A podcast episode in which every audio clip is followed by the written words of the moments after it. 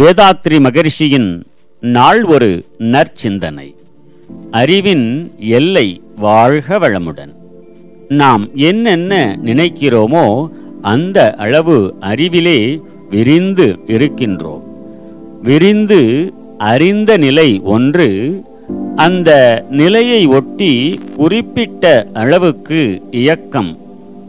ஒரு பொருள் மீது தனியாக அதை பயன்படுத்தும் போது அப்போது விரிந்த நிலையிலே அறிவாலே எவ்வளவு விளக்கம் பெற்று இருக்கின்றோமோ அந்த விளக்கம் அத்தனையும் சிறு சிறு விஷயங்களை நாம் தெரிந்து கொள்ளும் போதோ அதன் மீது மனம் செலுத்தும் போதோ விரும்பும் போதோ அத்தகைய விரிந்த அறிவினுடைய தன்மை அத்தனையும் அந்த சிறு இயக்கத்திலும் பயன்படும்.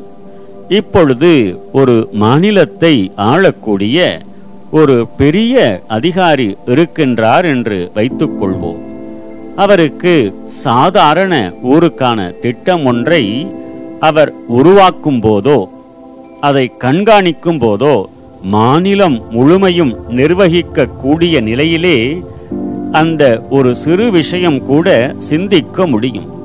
அந்த இடத்திலே இருந்து சிந்திக்கக்கூடிய ஒரு எழுத்தர் அல்லது மற்றவர்களுக்கு அந்த இடத்தை பற்றி மட்டுமே சிந்திக்கக்கூடிய மனம் அறிவு இருக்கும்.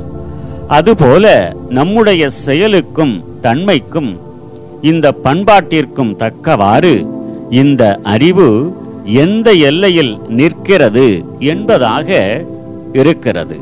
வாழ்க வளமுடன். நம் கடமை அறவாழ்வின்